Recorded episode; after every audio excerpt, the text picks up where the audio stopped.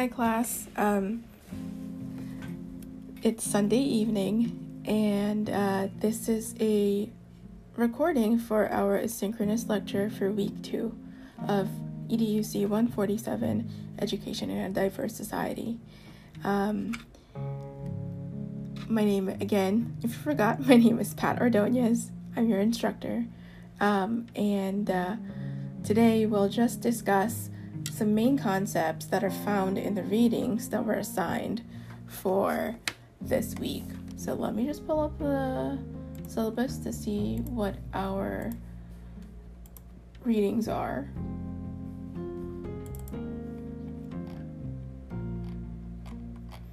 So this week we have DiAngelo's What Does It Mean to Be White? Developing White Racial Literacy.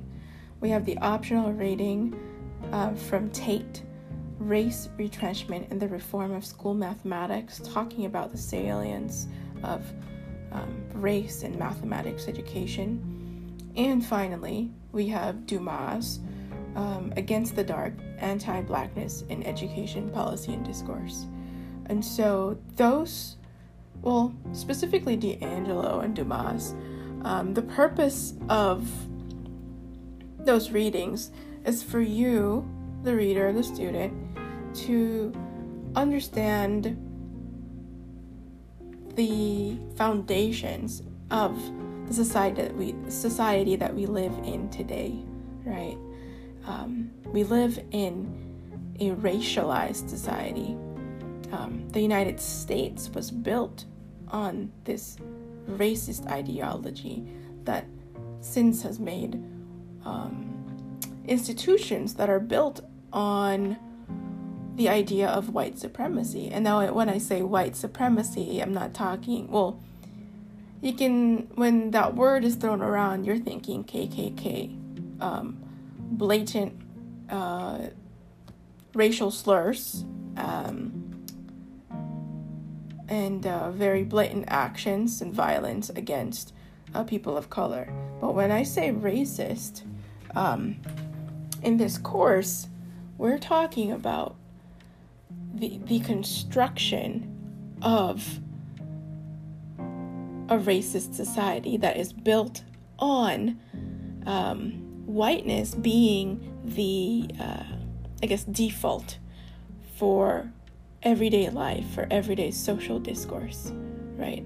And so that idea of white dominance and white supremacy means that white culture takes precedence or is the standard for functioning and navigating social life in the United States.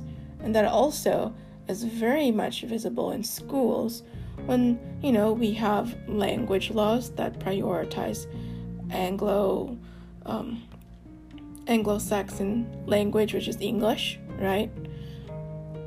That also extends to the prioritization of other European languages in schooling, which you found in the activity that we did on Thursday when you listed the classes that you took. Why only French? Why only Spanish? Right? Um, so, I guess like there are three terms that usually helps me define or differentiate racism from just prejudice, prejudice and discrimination, right? So, prejudice is um, individuals holding preconceived notions or assumptions about anything, right? You have a prejudice, you have pre- a preconceived notion about a group of people, like, for example, black folks. You have stereotypes about um, Mexican immigrants, Asian immigrants, you have stereotypes about uh, different religious minorities. Religious minorities meaning non Christian religions, to be very specific. Um, and uh, the next tier to that is discrimination. That is when that prejudice, so this is very simplified, right? That, that's when that prejudice is enacted upon by that individual. So, discrimination would mean um, not allowing, or actually treating people differently based on those prejudices that you have, right? And often that discrimination is backed by institutions like um, not letting black Americans into your business, uh, especially during Jim Crow segregation, right? And we're not going to go over the history of racism in this class because, again, the purpose of this class is to um, navigate the school and the education system, um, right? So, institutional discrimination, institutional oppression, actually, right?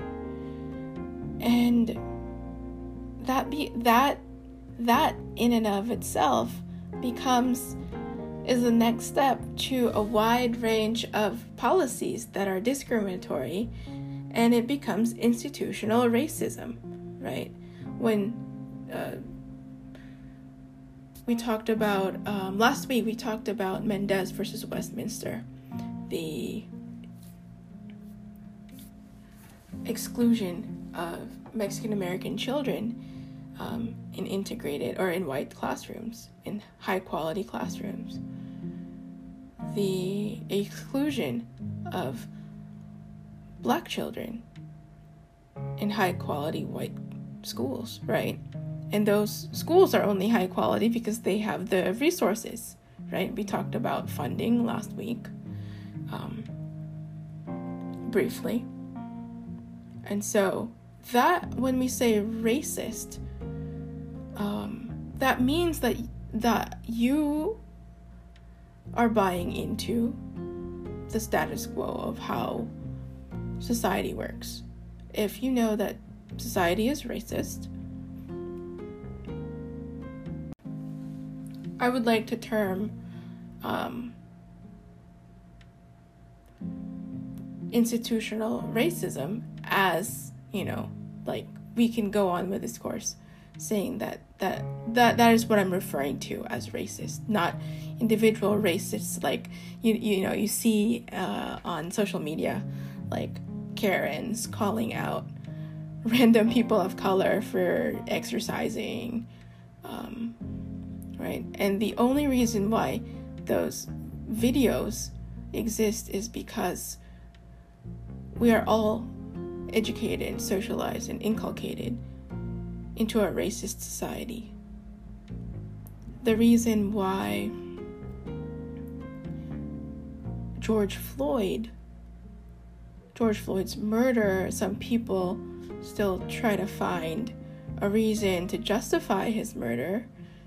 Um, the reason why it was, it seemed to be okay for that cop to kneel on him for that long is because of the social context that everyone is in, right? Perhaps they were so, and I'm not saying like, oh, it's not their fault. They were socialized in a racist family. Um, but, you know, um, I think so. I'm to refer you to DiAngelo's um, podcast, right? So, after this.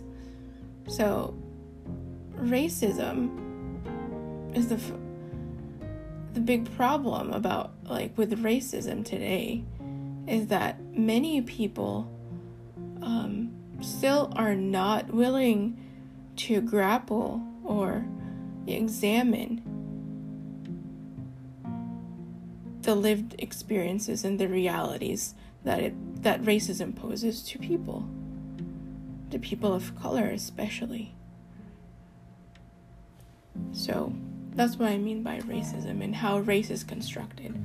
The other part, right? So, what do you, well, Pat, what do you mean about um, race is socially constructed? There's no arguing that, um, there's no arguing that there are visible phenotypical, like phenotype, right? There are physical differences between people there are biological differences between um, everyone, right? But those differences. So, unfortunately, we're not like in a classroom where I would normally we would normally like party and and watch uh, a documentary during class and it would be like super fun. But I will refer you so in I guess like in this in this like video um, or recording, I will be constantly referring you to multimedia um, resources for you to watch on your own since we are asynchronous. And because we are supposed to meet th- for three hours, and this, our class is only, well, our class is asynchronous, and I'm not gonna make you listen to a three hour lecture of me just talking. I will be sharing resources um, as we go along. So please write them down as you're listening, right? Please actively listen to this um, recording. So I would normally show um, episode one, the difference between us, race, the power of an illusion, um, through kanopy.com K A N O P Y.com. All UCR students have access to this. So here, um, it's an old documentary, so it unpacks race um, and what people think are really like deep racial differences are only just skin deep um, because for the longest right and and and i'm sorry if this is the first time that you're hearing about this um, i guess like this idea this fact is, you know, we're actually more similar across uh, between uh, across races than within the same race. So, someone from the Philippines may be genetically uh, maybe that's a bad idea because we have been colonized and we are very diverse. Um, let's say uh, someone from, let's say, I don't know, um, let's just say someone who is Korean may have more similarities with someone who is black or white from someone who is identifies or visibly looks black or white versus people of the same from the same racial background white and white have more genetic differences right? And you'll you'll see that the students in this documentary um, discover that when they like play with their you know like mouth swabs and test it um, in the in a 90s computer. Um, so our differences really are only skin deep and it's and i guess like if you think about anthropologically it's it's only because of how close we are to the equator, right? And what the environment is. Other than that, um, most racist science that was popular uh, in the actually up until the 19 early 1900s where you know they they did craniology where they like measured black people's skulls and measured it against white people's skulls and say white people's skulls are bigger therefore there's more brain in there um, that type of racist science craniology becomes moot. It's not real. It's pseudoscience. Right. So, what then happens when, you know, we've we all agree that there are no biological differences. There are no yeah, there are no biological differences between the races. And so that just means that the subordination of people of color um, throughout history and even today is based on prejudices that have been agreed upon by people of the dominant race. And sometimes, so this is where it gets tricky, right? And sometimes people who are subordinated might be complicit with this idea of a racial hierarchy that for some reason whites are much better and much much more attractive than let's say um, well let's say actors or people from a different racial background right? It was it was socially constructed. And the only way to make that real and binding is to use institute or is to embed those um, biases in the in the institutions making arbitrary requirements like language laws. People had to vote on that right?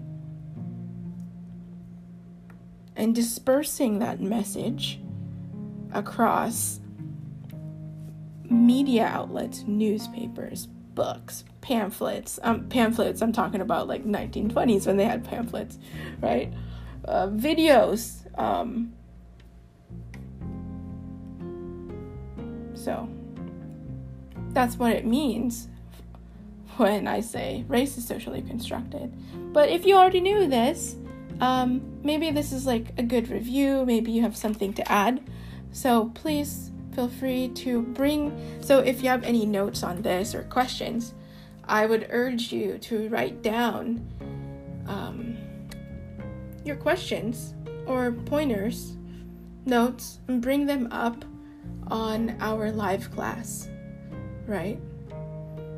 Or um, during your discussion sections.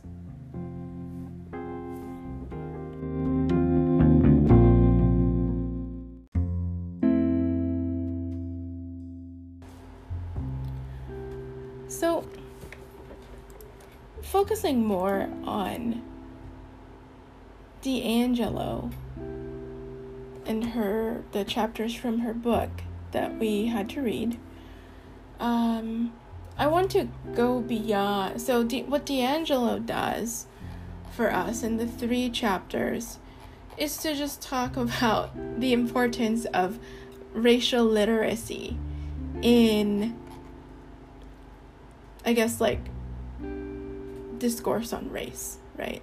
She's saying that many people aren't comfortable, aren't equipped to critically think about race in society. And she focuses on white folks and their discomfort with discussing race, right? So I hope that you enjoy her chapter, um, her chapters, and uh, I mean like this book. I think she her main audience is mostly talking of talking to white folks and convincing them that racism is real and uh, that they have to reevaluate themselves, reevaluate their thoughts on race. And I think one important idea here that, um, so before I delve into whiteness and anti blackness, one main idea here is racial narratives, right? In the responses that she, you know, collects from her students and the social interactions that she's had with, you know, many neighbors who are white or friends who are white um, they all she says that they all have opinion strong emotional opinions about race. Right? And i mean like i could say so these are learned right? And with these opinions she doesn't find critical thought to back them up. These opinions are inherited perhaps um, from, so actually, she points it out, from the segregated lives that white people live. Perhaps, and I, I would like for us, because this class is predominantly um, brown, I would like for us to challenge, uh, apply those questions to us as well, right? What, what kinds of narratives have we inherited? So, me as a brown person, what kinds of narratives have we inherited pertaining to race? And, um, did I think about it deeply? Did I ever think about it deeply? Did I think about my social position and uh, the types of privileges that I have because of my identity, my racial identity? Um, how about how am I disadvantaged or oppressed because of my social identity? And for DiAngelo, um, she says that our experiences as brown people are often black and brown people are often discounted um, by white folks mainly because they don't have that lived experience um, and again they live in segregated neighborhoods and you can even see that um, with our previous lecture right last week where um, la is still racially segregated by race and class so, immigrants, brown immigrants, go to school with other brown immigrants. Asian Americans go to school with other Asian students. I'm talking about the San Gabriel Valley versus versus like East LA and South LA. And then I'm also talking about West LA, right? And I and then when I taught in Upward Bound, I asked my high school students, Did you have classmates in your high school? Did you look like your classmates? And they said, Yeah. And I said, What is that proof of? And I mean, like, it's a lot bigger than what we can see, right? But it's the legacy of segregation, racial segregation, communities that are segregated. And so it is hard for many white folks and many people of color to really understand large scale racism. What we can see, though, is day to day discrimination and racist actions. Like, for example, um, like microaggressions. Maybe your teacher m- might have said to you or a student who's lang- who speaks another language, right? Or who is a recent immigrant that your English is really, really good and that you are eloquent for the type of person that you are, which I've cer- certainly received before, right? Um, and those are allusions to, you know, like the language of white people to be the standard.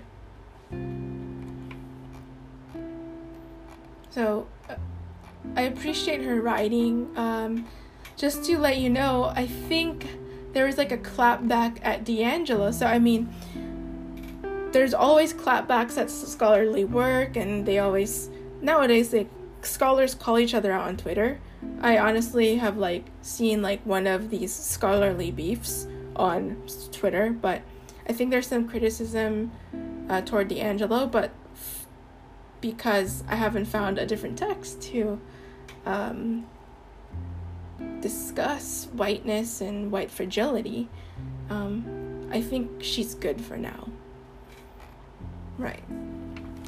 So another resource that I found for us, and um, I'm not assi- so just to reassure you, I'm not assigning it as extra reading, but I'm taking my definitions of whiteness from here, and I'm inviting you to read it, um, you know, for fun. So I'm gonna read it. It's from the. Let me see here. It's from the talking about race series um, of the National Museum of African American History and Culture, the Smithsonian. It's an article which I will link to you. Um, so, whiteness this is the quote Whiteness and white racialized identity refer to the way the white people, their customs, culture, and beliefs operate as the standard by which all other groups of are compared. Whiteness is also at the core of understanding race in America. Whiteness and the normalization of white racial identity throughout America's history have created a culture where non white persons are seen as inferior or abnormal.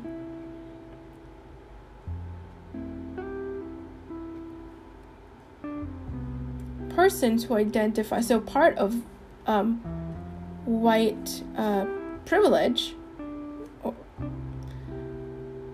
so and this is the start of another quote Persons who identify as white rarely have to think about their racial identity because they live within a culture where whiteness has been normalized. End quote.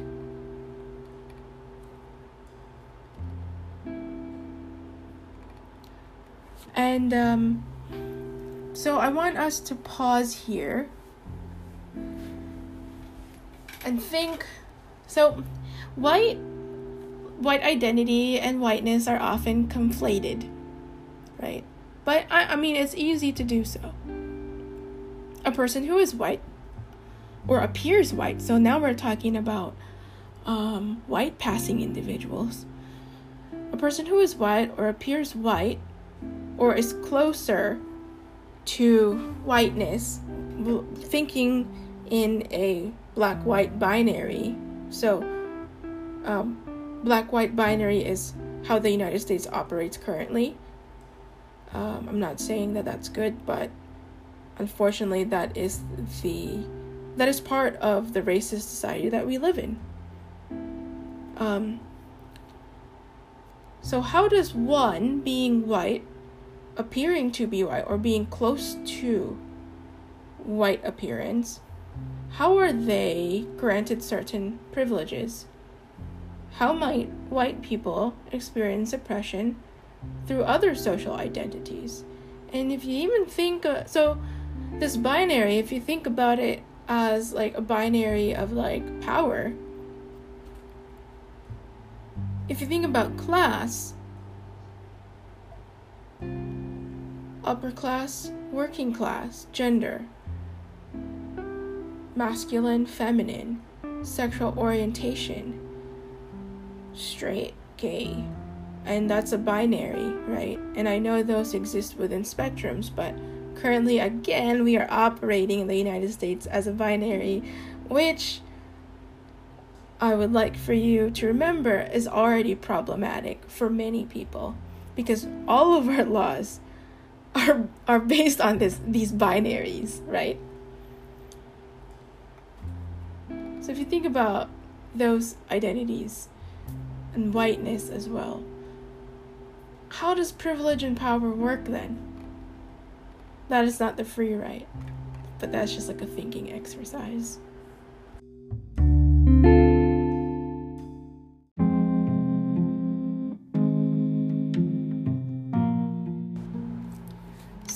In this um, resource, also, um, another so we're we're talking about the conflation of white identity and whiteness, right? I think, you know, like a lot of people grapple with that and this resource nicely puts it, right? Um a lot of people who are white say like, "Hey, I was white or I, I am white." um but, you know, I still suffered. Um and this is where intersection intersectionality would come in, right? The nuance that class brings to one's experience, socioeconomic status, right? A rich white man would have a different experience as, and I'm going on to the opposite bin- binary, uh, working class young woman. So, young white woman, different experiences. So here there's a quote Being white does not mean you haven't experienced hardships or oppression. Being white does mean, does mean you have not faced hardships or oppression based on the color of your skin. End quote. And then another like like I think when talking about race, um, because I've been talking to people, to students about this since 2011, right? I've had undergrad students in Asian American studies challenge me and say, like, well, Pat, um, I went to a predominantly black school and they called me Whitey every day. Think about how, I guess, like what I struggled to tell that student at the time because I was a young educator was I, I, I, neg- I neglected to ask that student, well, outside of the school, how is your experience different? Does do you get called whitey or does your racial identity follow you um, when you're out of that context? How about through your friends? Right. Are they still black when they got get out of the school?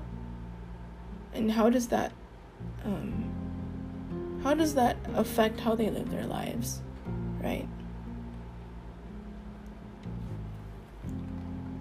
So again, intersectional, intersectionality, and also um, a good co- a good uh, I guess like framework for for race and identity and social oppression really. Uh, social identity is the idea of um, social space. If you think about your if you think about your multiple identities as in uh, multiple lines right we're thinking mathematically now on a plane multiple lines that intersect uh, in space that creates a dot, right? Math, art, right? That creates a dot. And that dot is you. If you move the plane, the coordinates of that dot changes. And so your social identity, even though it's a f- fixed intersection of lines, it will mean different things in different contexts. Um, and so, moving along this resource, um, there's like this cool graphic here that talks about um, white culture in the United States. And it names so white dominant culture, whiteness refers to the ways white people and their traditions, attitudes, and ways of life have been normalized. And part, so y- you got to really think about this. Like, um, white culture has been normalized as American. And so throughout history, um, people who get who people who are visibly seen speaking Spanish are called an American. People are visibly wearing religious garb, whether it be Jewish or Muslim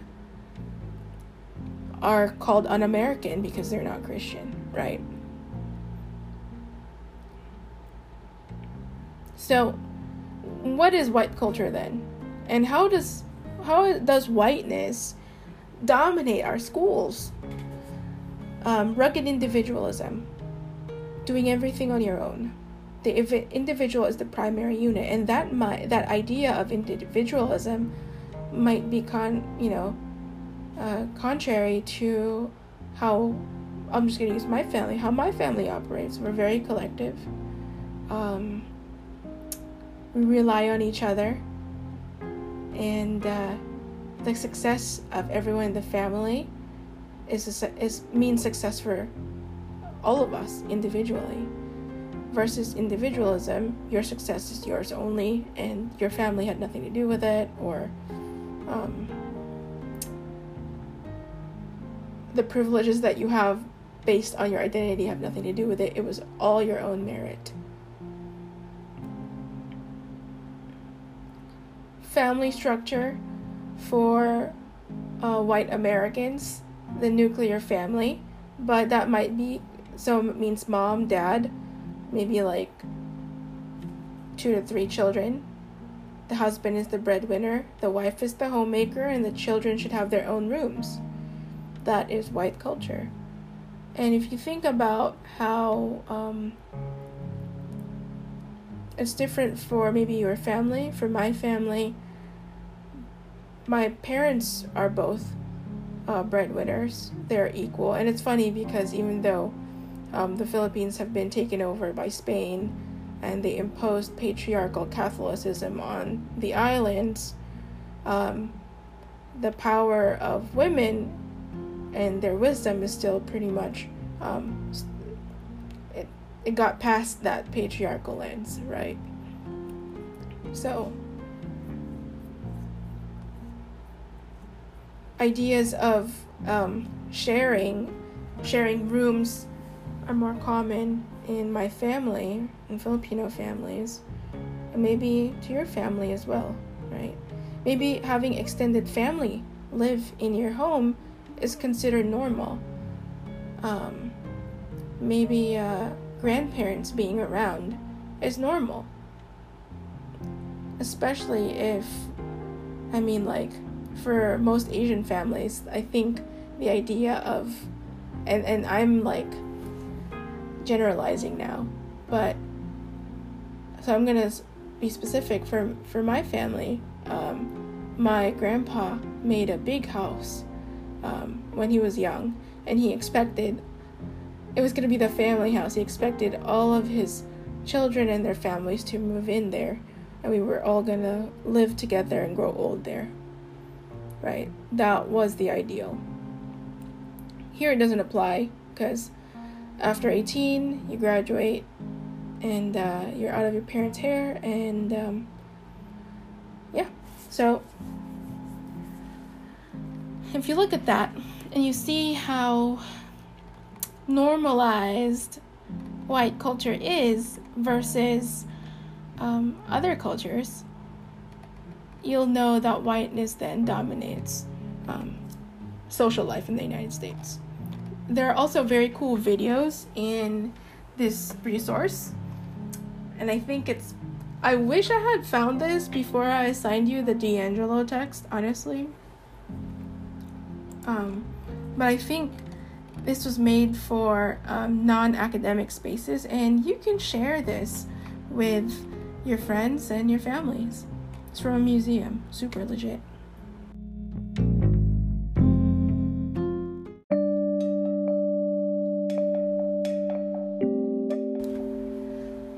Finally, um, another, I guess, like point that I'd like to make about um, how socially constructed race is. Um, I like to bring up um, policy and court cases um, as concrete examples.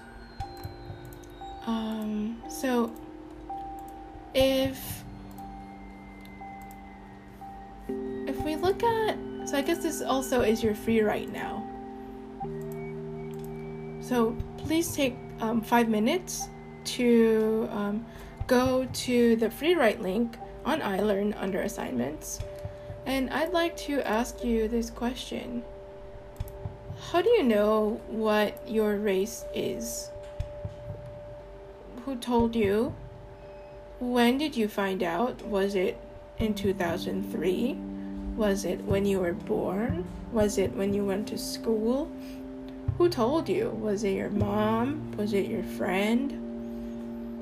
Um, did it just happen? Did you just realize that you were um, black or Latino or some people like to call themselves Hispanic. Where how did you learn that term? Right? How did you know you were Asian? What happened? Um, think about that. And so, um, and after you think about it, so meaning after you've, you've written about this idea, um, now write about how has this realization of your race shaped your life before and after? How has your race shaped your life before and after this realization? That is the free write. How and when did you learn about which racial group you belonged in? Who told you? What happened? Think about that specific moment and how has this shaped your life? Again, free write. A free write is a free flow of thoughts that will position you to think about the concepts in the lecture.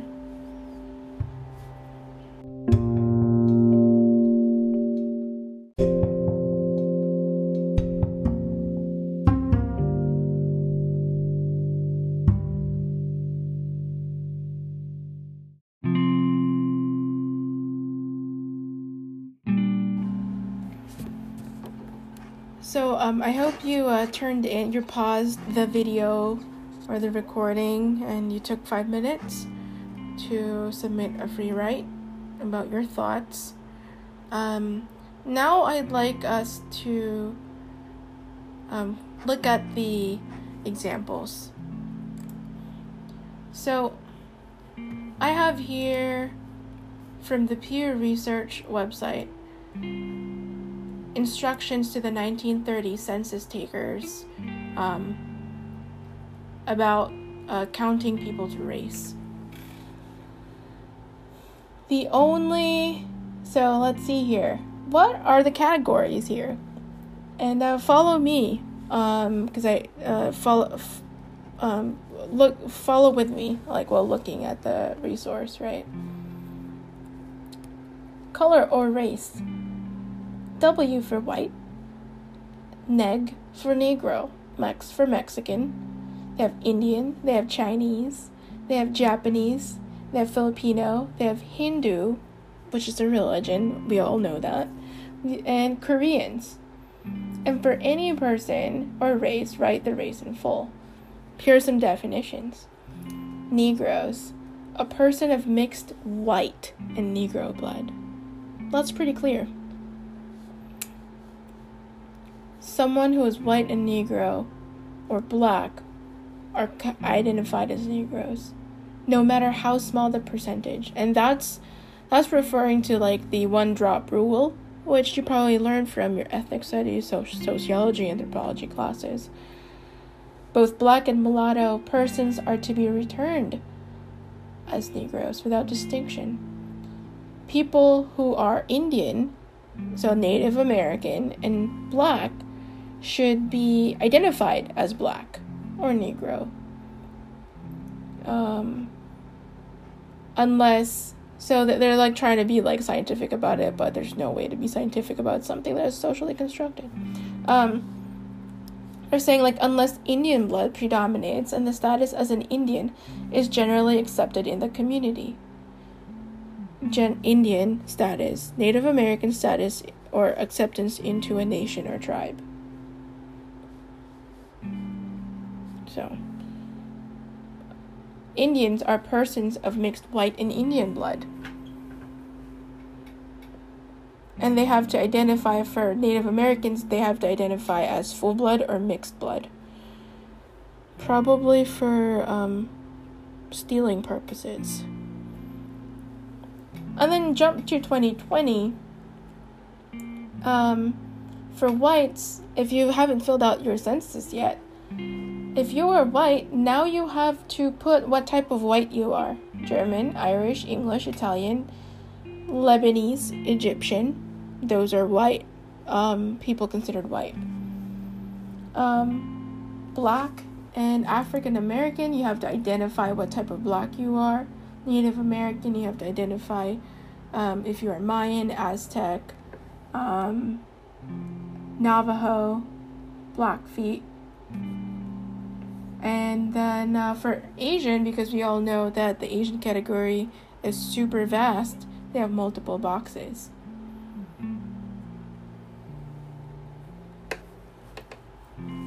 And you're like, well, Pat, um, maybe, maybe you know they like know better now, and they just want to be super specific, um, or you know like they're not messed up anymore. Pat, don't be mean. In 1790, so here's another contrast. The only distinction or the only thing that they wanted to know was if you were a free white male or a free, free white female, and all other free persons, and then if you are a slave. And slave denoted was pretty obvious. Who was property in 1790, right? And they were not considered American because as property you could not have citizenship. So like another funny thing that um so Pat I, I don't know, like I, I thrive when I like ask myself questions like things that I would get asked. Um well, what what about Rachel Dolezal and people who feel quote transracial? Like they, they so what's funny is that I was like typing up like Rachel Dolezal um, would like to identify as black, but now we've all said that you're appropriating the experiences of an oppressed group for your own personal gain. Um, but there's more and more that pop up, like this transracial man who was born white, but now he says he feels Filipino, and he wears like but like print that is native to our culture. Um, he drives around a fake tricycle. Um, so look up Filipino tricycle in Florida. Um, so that's like why can't they identify as that if they it is socially constructed? I would like for you to think about that as well, right? I have my own thoughts, but mine rests on cultural appropriation, right? To identify as one without the experiences of the group and being constantly surveilled or identified as such, um, I think limits you. But then, Pat, what what what of people who are white passing, right? And that that makes their experience as white passing, let's say white passing Filipinos or white passing um, mixed race people, um, unique, right? It is their experiences are complicated by the black white binary um, and how it invisibilizes their experiences, right? White passing indigenous people. So that's my spiel on that. And so, so Pat, we spent this whole time talking about um, whiteness? What about anti blackness? Right? So for Dumas, um, actually, uh, I have like a one more cool quote about um, the racial black white binary. So, another resource, if you're interested, I did not assign it. Um, a really cool book it's a actually it's one of the foundational books of my education. Um, Critical Race Theory: An Introduction by Richard Delgado and um, Jean Stefancic. Um, so, critical race theory is a theoretical framework that came from critical legal studies that said that um, the law is not applied or does not have the same effects on people from different backgrounds, um, and that uh, institutional racism drives the laws of the country. So that's like my spiel on that, right? So for them, they actually nice, neatly and nicely put and explained the black-white binary and how it operates in U.S. society. In the United States, they say race means quintessentially African American. Other groups, such as Asians, Native Americans, Latinos, Latinas, are minorities only insofar as their experiences or as their experiences and treatment can be analog- uh, analogized to those of blacks. That's on page 75 of their book. The binary erases the differential racialization of other peoples of color and simplifies racism right? So this binary is actually super bad. It erases um, experiences. Quote, binary thinking can induce minority groups to identify with whites in exaggerated fashion at other groups or their own group's expense. Page 80. What have you experienced this? Um, I myself can say that my own father has succumbed to this type of thinking that we are not he likes to say we're not the same as black people We're Filipinos. Um, we came here to this country and we uh, we tried really hard to uh, fit into uh, American identity, but I, every time I try to tell him that American identity is mostly white identity, it, he doesn't understand it. But you know, um, I went to school for this, and I'm still trying to find ways to talk about it with my own family. Um, and for you as educators, it becomes also a challenge, right? Trying to talk about race with students and trying to find ways to um, effectively talk about it without um, falling into um, false narratives, um, omitting stuff, which you'll learn in other courses, such as Dr. John Will's class about.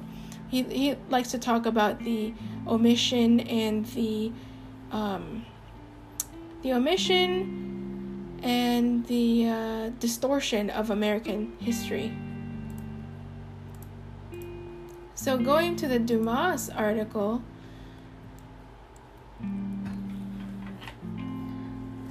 anti blackness says in in the uh, our racial uh, racialized society anti-blackness says that the black cannot be human and it's not simply an other type of human but is other than human that explains slavery that is on page 13 of the article that i signed Thus, anti blackness does not signify a mere racial conflict that might be resolved through organized political struggle and appeals to the state and to the citizenry, citizenry for redress. Anti blackness marks an irre- irreconcilability between the black and any sense of social or cultural regard.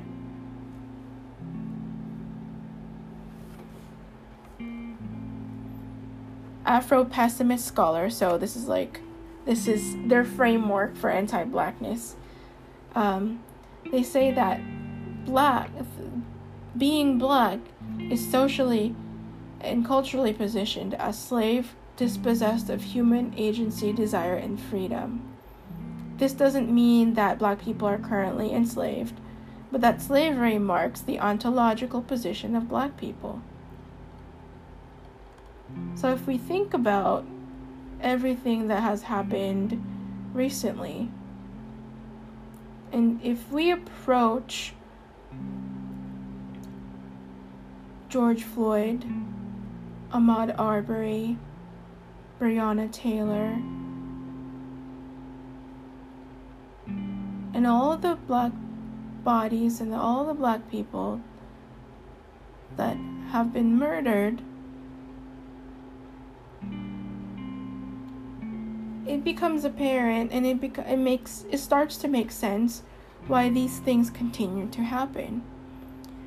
We can't just put band-aids on things and say let's reform laws, let's like fix the police when we ourselves have to look into what we've what policies there are from the beginning of time, why our neighborhoods the way our why our neighborhoods are the way that they are, etc., etc., right? And to recognize that at the very center, the thing that holds together the United States, that built it up, was racism. So, and I say this very passionately, and that is what anti blackness is. And we can pick like battles about natural hairstyles being now legalized and um, in California, like the uh, discrimination against natural hairstyles of um, African Americans, whether it be braids um, or locks, right? Were grounds for employers to fire black folks. But now in California, they had to say that that's illegal, right? Because it hinges on anti blackness. That, again, black people are not human. That is what anti blackness means. And we and that is why it is so hard for the Black Lives Matter movement to get into the psyches of many, many people who subscribe to racist ideology. So.